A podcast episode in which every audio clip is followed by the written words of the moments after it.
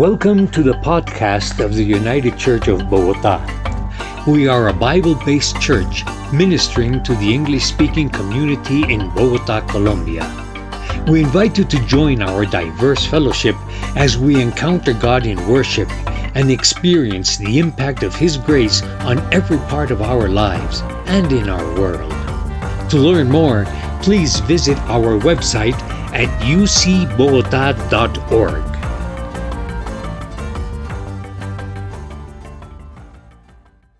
This morning, we are uh, in Genesis chapter 39. You can go ahead and turn to your, your Bibles there. We'll also put it up on the screen if you prefer to read it that way. And what we are studying right now is the story, the very famous story of Joseph. Joseph, um, one of the patriarchs, son of Jacob. Um, and we started last week. We started talking about how uh, the beginning of Joseph's story, and we're going to pick up that story where it continues here in Genesis chapter 39.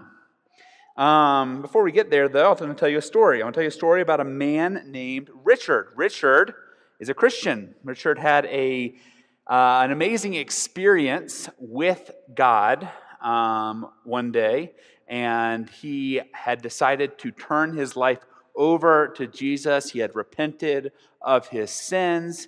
He was trying his best to follow the Lord.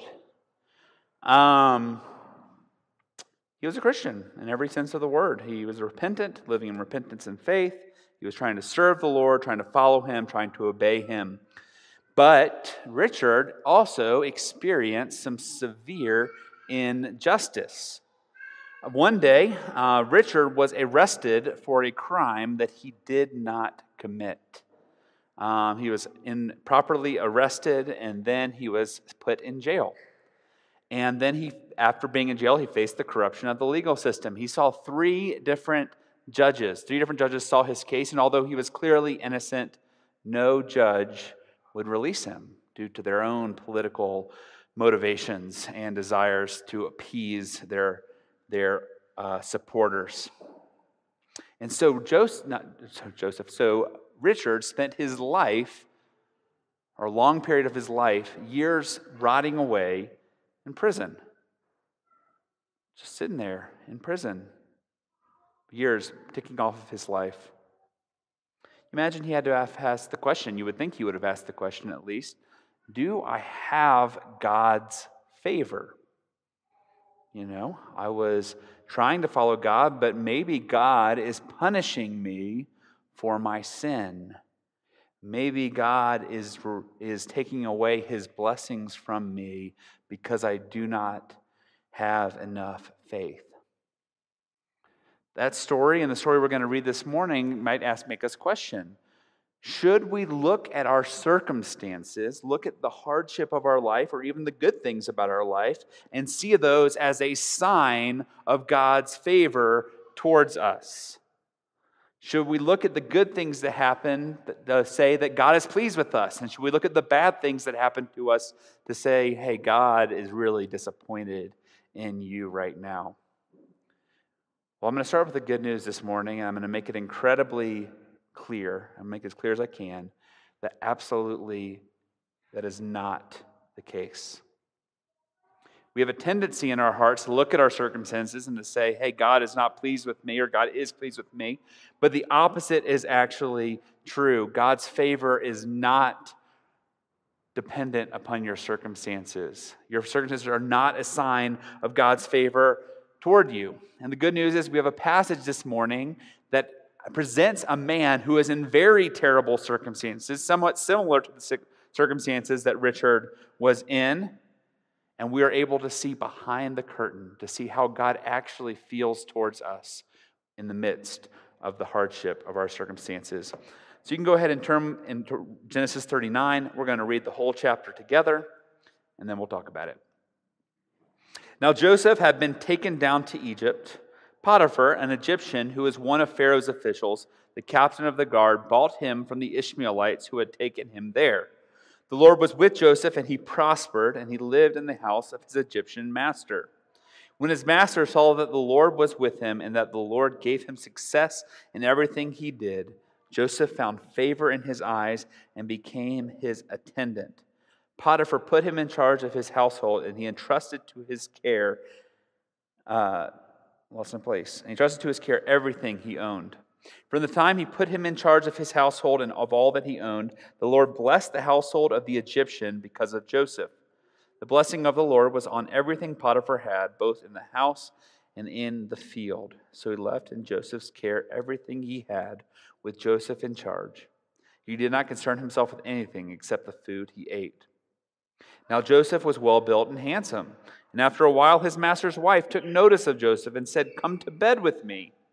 But he refused. With me in charge, he told her, My master does not concern himself with anything in the house. Everything he owns, he has entrusted to my care.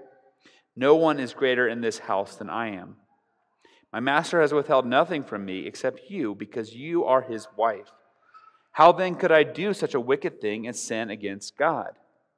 And though she spoke to Joseph day after day, he refused to go to bed with her or even be with her. One day he went into the house to attend to his duties, and none of the household servants was inside. She called him by the cloak and said, Come to bed with me. And he left his cloak in her hand and ran out of the house. When she saw that he had left his cloak in her hand and had run out of the house, she called her household servants. Look, she said to them, this Hebrew has been brought to us to make sport of us. He came in here to sleep with me, but I screamed. When he heard me scream for help, he left his cloak beside me and ran out of the house. She kept his cloak beside her until his, until his master came home. Then she told him this story That Hebrew slave you brought us came to me to make sport of me. But as soon as I screamed for help, he left his cloak beside me and ran out of the house. When his master heard the story, his wife told him, saying, This is how your slave treated me. when that happened, he burned with anger. Joseph's master took him and put him in prison, the place where the king's sorry, king's prisoners were confined. But while Joseph was there in the prison, the Lord was with him. He showed him kindness and granted him favor in the eyes of the prison warden. So the warden put Joseph in charge of all those held in prison and he was made responsible for all that was done there. The warden paid no attention to anything under Joseph's care because the Lord was with Joseph and gave him success in whatever he did. Let's pray. Father God, thank you so much for your word. Thank you, Lord, that um, it reveals to us your heart and, and your, your approach to sinners. We pray, Lord, that we would um, hear from you this morning and that we would grow in our dependence and trust for you um, and our love for you. Pray all this in Jesus' name. Amen. All right, so we got this man, Joseph. Joseph it is, is in some pretty bad circumstances. If you weren't here last week or you don't know the story for some reason, um, what happened before this? Joseph was the prized child of his father, um, was the favorite son of Jacob. Unfortunately, his ten, ten of his brothers did not like that um, and they didn't like the way Joseph was acting. So, what they did is they took him, bound him, and then sold him into slavery. So, Joseph has been betrayed by his own family, has been uh, sold into slavery, and you may have not have noticed this. I didn't mention it last week, but he is sold to the Ishmaelites. The Ishmaelites would have been his cousins. So he is sold by his brother to his cousins, and then his cousins cart him away from the country he grew up in, the country he knows, and all of the people he knows, and drops him off in Egypt, a place where he knows no one, doesn't know the language or the culture or anything like that, and is put as a slave in the house of Potiphar. Potiphar is the captain of the guard. He is in charge of the Pharaoh's uh, special police force. Um, and he is now this man's slave. So he went from being a cherished son to a lowly slave. He went from being a, um, a man who living in a land he knew to a land he does not know. And even by the end of the story, it gets even worse because not only is he a slave, but he then is thrown into a terrible prison. Now, if you read this story without the commentary on what the Lord was doing, you might tend to think, oh, God must have been really mad at Joseph. God really hates this guy. You know, you saw that part at the beginning of the story when he was kind of prideful. God must be punishing him for his pride. Um, but this passage doesn't allow us to think that. It pulls back the curtain and it literally tells us about the God's heart towards Joseph in this situation. Look at verse 2. Verse 2 makes it very clear that the Lord was with Joseph. It says, The Lord was with Joseph, and he prospered, and he lived in the house of his Egyptian master. So you see the Lord's presence with Joseph, but not only his presence. Look at verse 21. Now Joseph is in prison, and it says, The Lord was with him. He showed him kindness and granted him favor in the eyes of the prison warden. He showed him kindness. That's a in the first service, I actually read from the ESV because I think the ESV translates that word kindness a little bit better. Um, it translates it as steadfast love. He showed steadfast love to Joseph.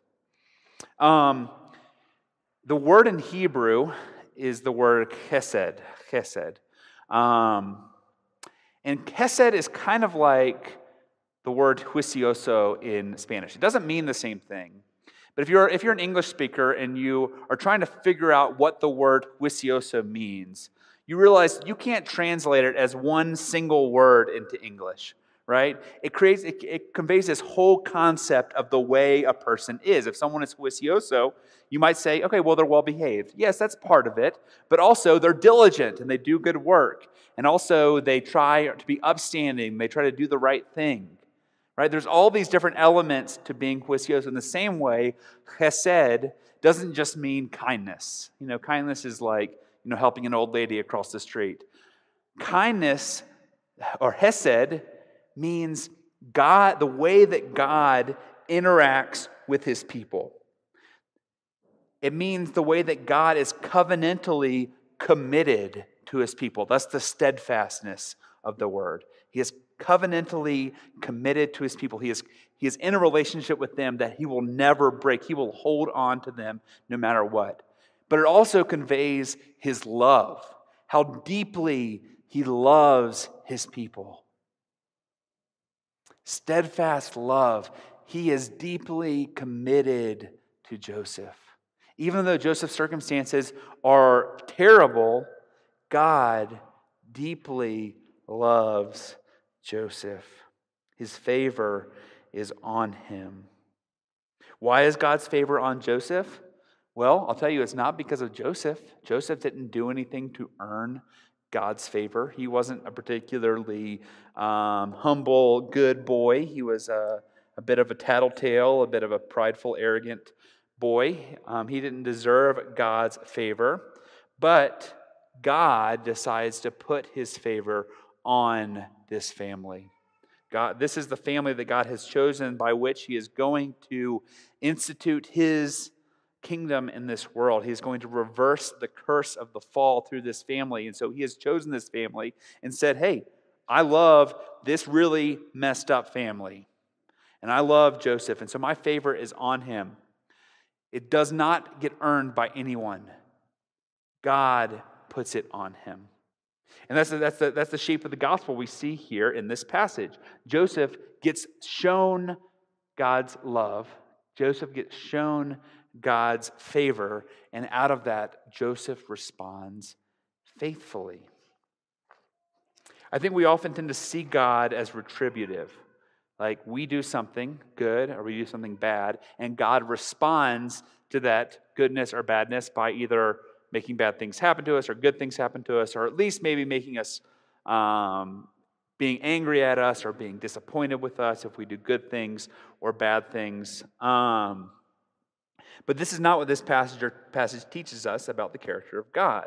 Rather, actually, this passage shows us the heart of the gospel. God always moves first with his favor. God comes to us, God comes to Joseph with his love and with his favor, although it is undeserved. And then we, Joseph in this case, responds to God's love towards him. This morning, there's good news for you. If you are someone who is in Jesus, who knows Jesus, who is uh, committed to Jesus, that no matter what your circumstances are, you can be certain that God's favor, God's love rests on you. No matter the circumstances of your life, because of what Christ has done on your behalf on the cross, because of that, you can know that God's love rests on you. You have God's favor.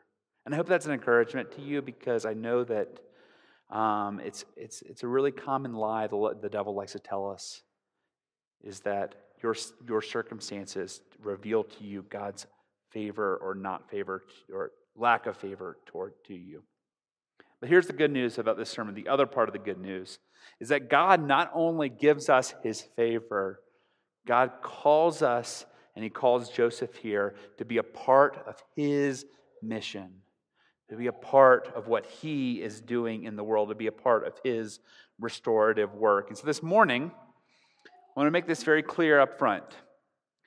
I'm to, we're going to talk a lot about what it means to be faithful to the Lord. But I started here with the gospel that God's favor is already on you. So, as we talk about being faithful to the Lord through our service and through our holiness, those are our two points this morning through our service and through our holiness, I want you not to hear it as, okay, I need to do this in order to be a good Christian. I want you to think of this as God has put his favor on me. I, I know how deeply he loves me. I want to serve him. And the good news is, actually, we find a lot of joy in being a part of God's mission. Every human, whether you know it or not, every human being on this planet longs for two things they long to be loved. Okay, I think we can all relate to this. And we all long to be significant, to be loved and to be significant, right? We all want to know that somebody, ultimately God, loves us. We want to feel loved. How important it is for you to feel loved by those around you. It's very important. But not only that, we want to feel like our life has purpose, like our life means something, like we have um, a greater, there's something bigger than us that we are a part of. We long for that, whether we acknowledge it or not, that is in our hearts. And the good news is, God gives us both of them. He shows us His favor and He gives us a purpose, He gives us significance. And when we gain significance, when we are invited into this, um, this uh, mission that God is on, our pastors to be on mission, we long for you guys to gain a glimpse of the mission God has called you to. He wants you to come to church, He wants you to hear the gospel, but He also wants you to be a part of what He is doing in this city and throughout the world. So, how do we be a part of this mission? Two ways, by according to this passage at least. There's a bunch of ways, but we're going to be talking this morning about service and holiness. Service and holiness. Um, service. Uh, let's, uh, let's look at what Joseph is doing right here. So, Joseph um, has these terrible things happening to him.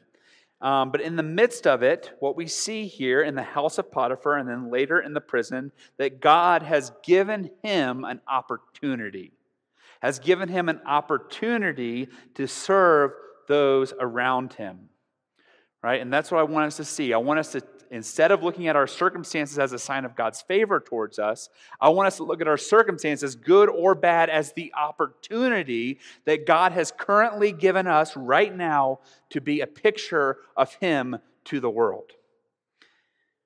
Joseph, particularly, particularly, is given this opportunity to serve his master. And what does the Lord do? The Lord gives Joseph all kinds of success um, which, you know, maybe you've been in a different church where they've basically told you if you follow God, you will get success. We are not promising that you will have material success if you follow the Lord. But what you'll notice here is that the success that Joseph is given by God is given to him not for himself, but is given for, to him so that he can bless the house of Potiphar with it. All the blessings that are given to Joseph are for Potiphar's family. And what does Potiphar notice? This is really important. Potiphar doesn't look at Joseph and say, oh man, Joseph is awesome. He says, this is what it says His master saw that the Lord was with him, and that the Lord caused all that Joseph did to succeed in his hands. God causes Joseph to succeed, but Potiphar reaps the benefits. And in doing so, Potiphar, through Joseph, gets a picture of the living God. He sees the Lord, he encounters God through Joseph, through the way that Joseph worked hard, the ways that he was faithful but ultimately through the ways that Joseph had the favor of the Lord on him. The Lord used Joseph to reveal himself to Potiphar and to his family, and you have to imagine to probably many of the ruling class in Egypt at that time. Where does the Lord have you right now? What situation do you find yourself in? I know some of you are in really difficult circumstances, others of you are in relatively stable ones, um, good ones, some sort of mixture of good and bad. Wherever it is that God has put you, who is there? Who is the God put in your life for you to serve? Now, what do I mean by service? Well, when I'm talking about serving others, serving those around us, you guys are probably not servants of um, someone. You're probably not slaves. I, I hope not. Um, but what I mean is that you get to be a blessing to those around you. The people you are around, you are called by God to be there and to be a picture of Jesus, not to be Jesus, but to be someone who points to Jesus amongst other people by blessing them, by seeking their good, by seeking their benefit, by seeking their well being, by seeking to create flourishing and the places where you find yourself. So, whether you are a teacher or you are a uh, work at an embassy or you work at a company or um, you're a stay at home mom or you are out of work or wherever it is that God has you right now, there are people in your life that God has called you to seek their flourishing, to seek their good. Why? So that you can point them to Jesus.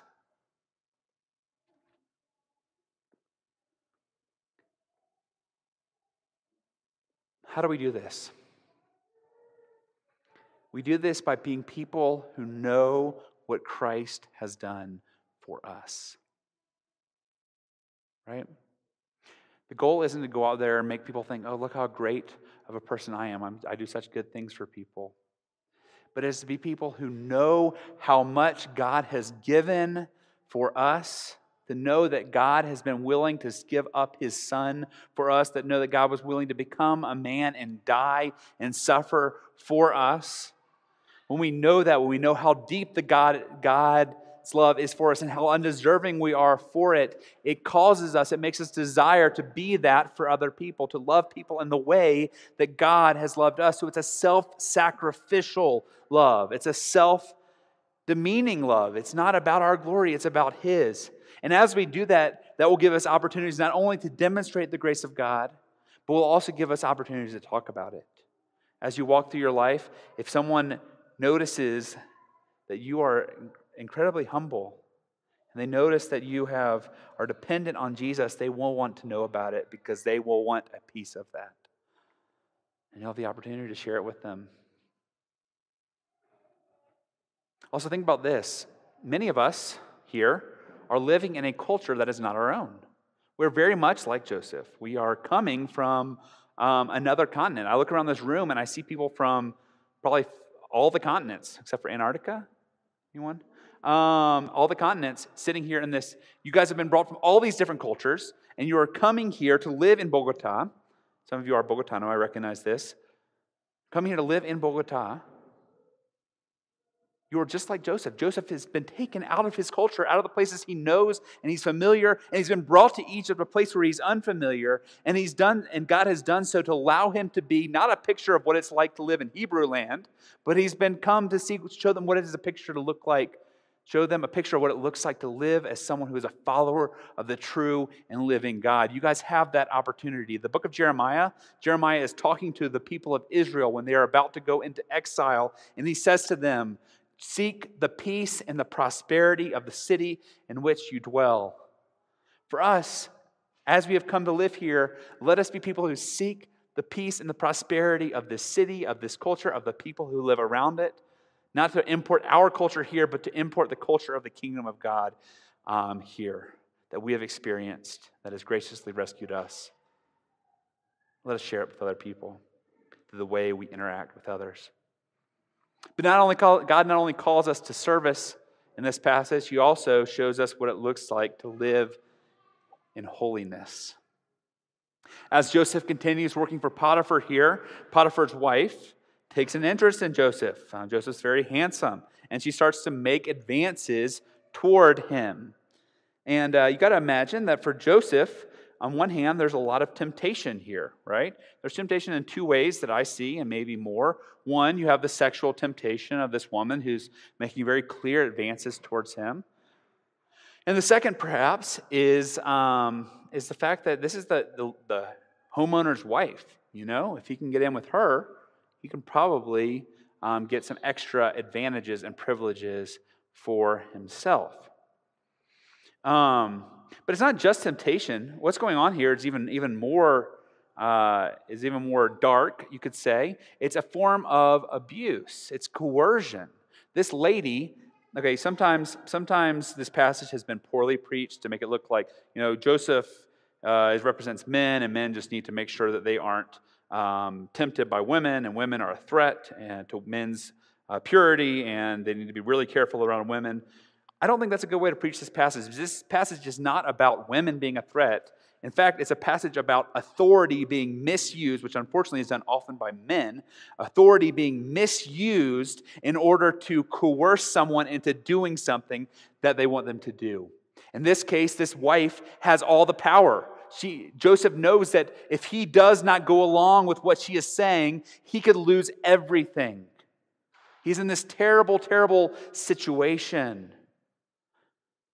This wife, this mom, this, he knows that when this woman threatens or basically is asking him to sleep with her, she's saying, if you don't, I can make terrible things happen to you. This is abuse, this is coercion. But by the grace of God, not because Joseph is particularly moral, we know that from earlier passages, but by the grace of God, God gives Joseph the grace to withstand it and to be willing to accept the consequences of living the holy life even when it doesn't particularly seem to benefit him in the moment. What does he say to her? What does he say to her? He says, But he refused and said to his master's wife, Behold, because of me, my master has no concern about anything in the house, and he has put everything that he has in my charge. He is not greater in this house than I am, nor has he kept back anything from me except you, because you are his wife. How then can I do this great wickedness and sin against God? Joseph mentions two reasons why he's not going to, uh, to respond to her advances in the way she wants. The first, he knows the great kindness that Potiphar has shown to him. Potiphar has been so kind and loving towards him, has given him love and significance, has given him a purpose in the house. He is loyal to Potiphar. He knows that Potiphar is a good man and he wants to be respect, he wants to respect his master. And then the second reason is actually the same. He says, How could I sin and do this wickedness against God? In the same way, Joseph knew how God, the God of the universe, had given him love and significance even when he did not deserve it. And to to sin, to go after other things that are not God, would be a betrayal of that relationship. He knew deeply God's love for him, and because of how deeply he knew God's love for him, he longed to live loyally to his God. That's what holiness is. That's what holiness is for us, even. Holiness isn't some sort of self righteousness. Holiness is knowing that God is way better than anything else knowing that the love that God has for us drives great loyalty. When you love someone and that person shows great love to you, nothing else want, you want more than to love them even more. You want to build that relationship. We love to love those who love us. When we know God's love for us, it drives us to long to be loyal to Him, to long to love Him, to long to obey Him. And it means that even when it seems that it would be more advantageous on a earthly level to go t- towards something else, something wrong, or something, uh, something sinful, we know because we know how we know deeply our God that He's way better, and so we trust Him, and we don't do it, even if the circumstances mean uh, something bad. It means living obediently, right? For all of us, This means that we live obediently to God even when we have a desire to do something else. Like there's our, our sin, our heart drives us to want something else. We trust that God knows better than we do. It also means living with integrity in your businesses and your work and your lives and your relationships. Do you live as someone with integrity? Because integrity means doing the right thing, whether that is the, what other people want you to do or whether they're not even watching. Right? Integrity means living responsibly, doing your jobs with honesty, interacting with people with honesty, even with when it might hurt you on an earthly level.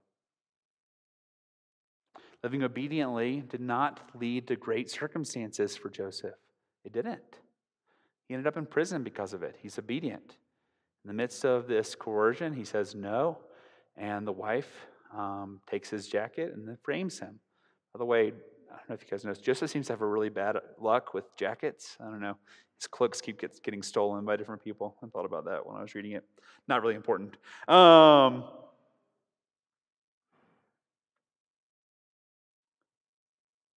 living with integrity might not reward you in the ways that the earth values rewards. It's true. If you live with integrity in your job, you may not get that promotion that the person who stepped on top of you to get it um, would. If you live with integrity, um, you may be disliked by some people. If you live with integrity, might not work out for you in some ways, but when you live with integrity, knowing what God has done for you, it grows your dependence on the Lord, and it also grows your ability to find contentment in Him in the midst of any and every situation. It's far more lasting, far more lasting than any other benefit you could get. Live in holiness. Let me, let me be clear what I'm not talking about. What I'm not talking about, as I've mentioned before, is self righteousness, right? Sometimes, um, if you hear the word like holy or pious, you might imagine someone who's a Christian, but they are very law oriented. They're very oriented with themselves and the way that they obey God very well. Or maybe you're like this. I mean, I have a tendency to be like this too. I'm not just talking about them out there, I'm talking about us. We have a tendency to be like, hey, my self righteousness is what's going to justify me. You know, I'm going to do the right thing so that I can be proud, so that I can feel like I'm a good person, so that I can get other people to respect me and to like me. But that is not what we're talking about here. In fact, when we look in the New Testament, Jesus is much harsher on people who are self righteous than people who are desperate sinners, like prostitutes, right? Much harsher on the self righteous than prostitutes. But rather, true holiness, the holiness that we're talking about this morning, is Christ centered holiness. Holiness that recognizes that you have a God who loves you and he has given you grace, even though you absolutely do not deserve it. You do not deserve God's love. You do not deserve God's favor. You are a desperate sinner who desperately needs Jesus. But you know that God has given you that love and you long to live as his child. You long to live in respect of him because you know he is good and because you trust him. It's Christ centered, humble, dependent holiness. And the whole reason we're living this way isn't to point to ourselves, it's to point other people to Jesus. This is what Peter is talking about in his letter, 1 Peter. Live such good lives among the pagans that although they accuse you of doing wrong, they may see your good deeds and glorify God on the day he visits us. What he's saying is we should be living in a way that points other people to Jesus so that they will glorify God, so they will know that he is the best thing. He is far better than earthly rewards. Let me make a side note too.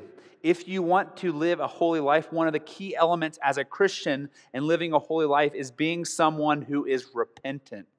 Okay? Holiness isn't making sure you do everything right all the time because you will not be able to, as we've talked about many times in this church.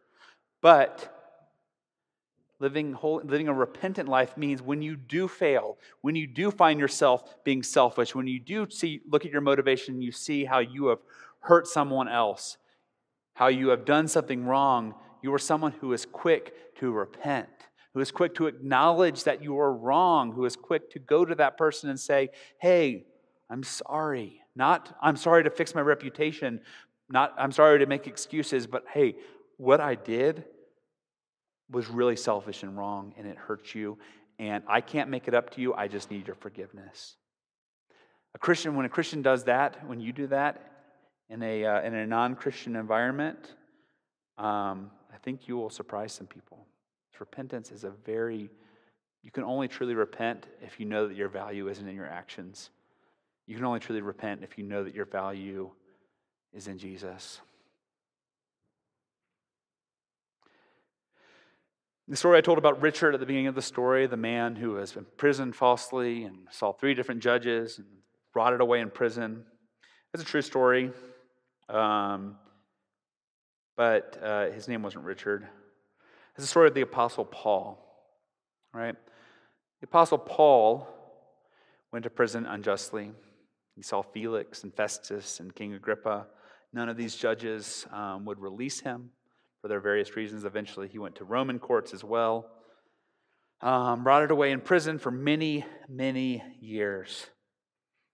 And you think, oh, he's probably thinking that God, why would God do this to me? I've been trying to follow him for so long. Why would he do this to me? But that is not what he did. In fact, the Apostle Paul rejoiced. We have his letter to the Philippians, which he wrote while in prison. He says, Now I want you to know, brothers and sisters, that what has happened to me has actually served to advance the gospel.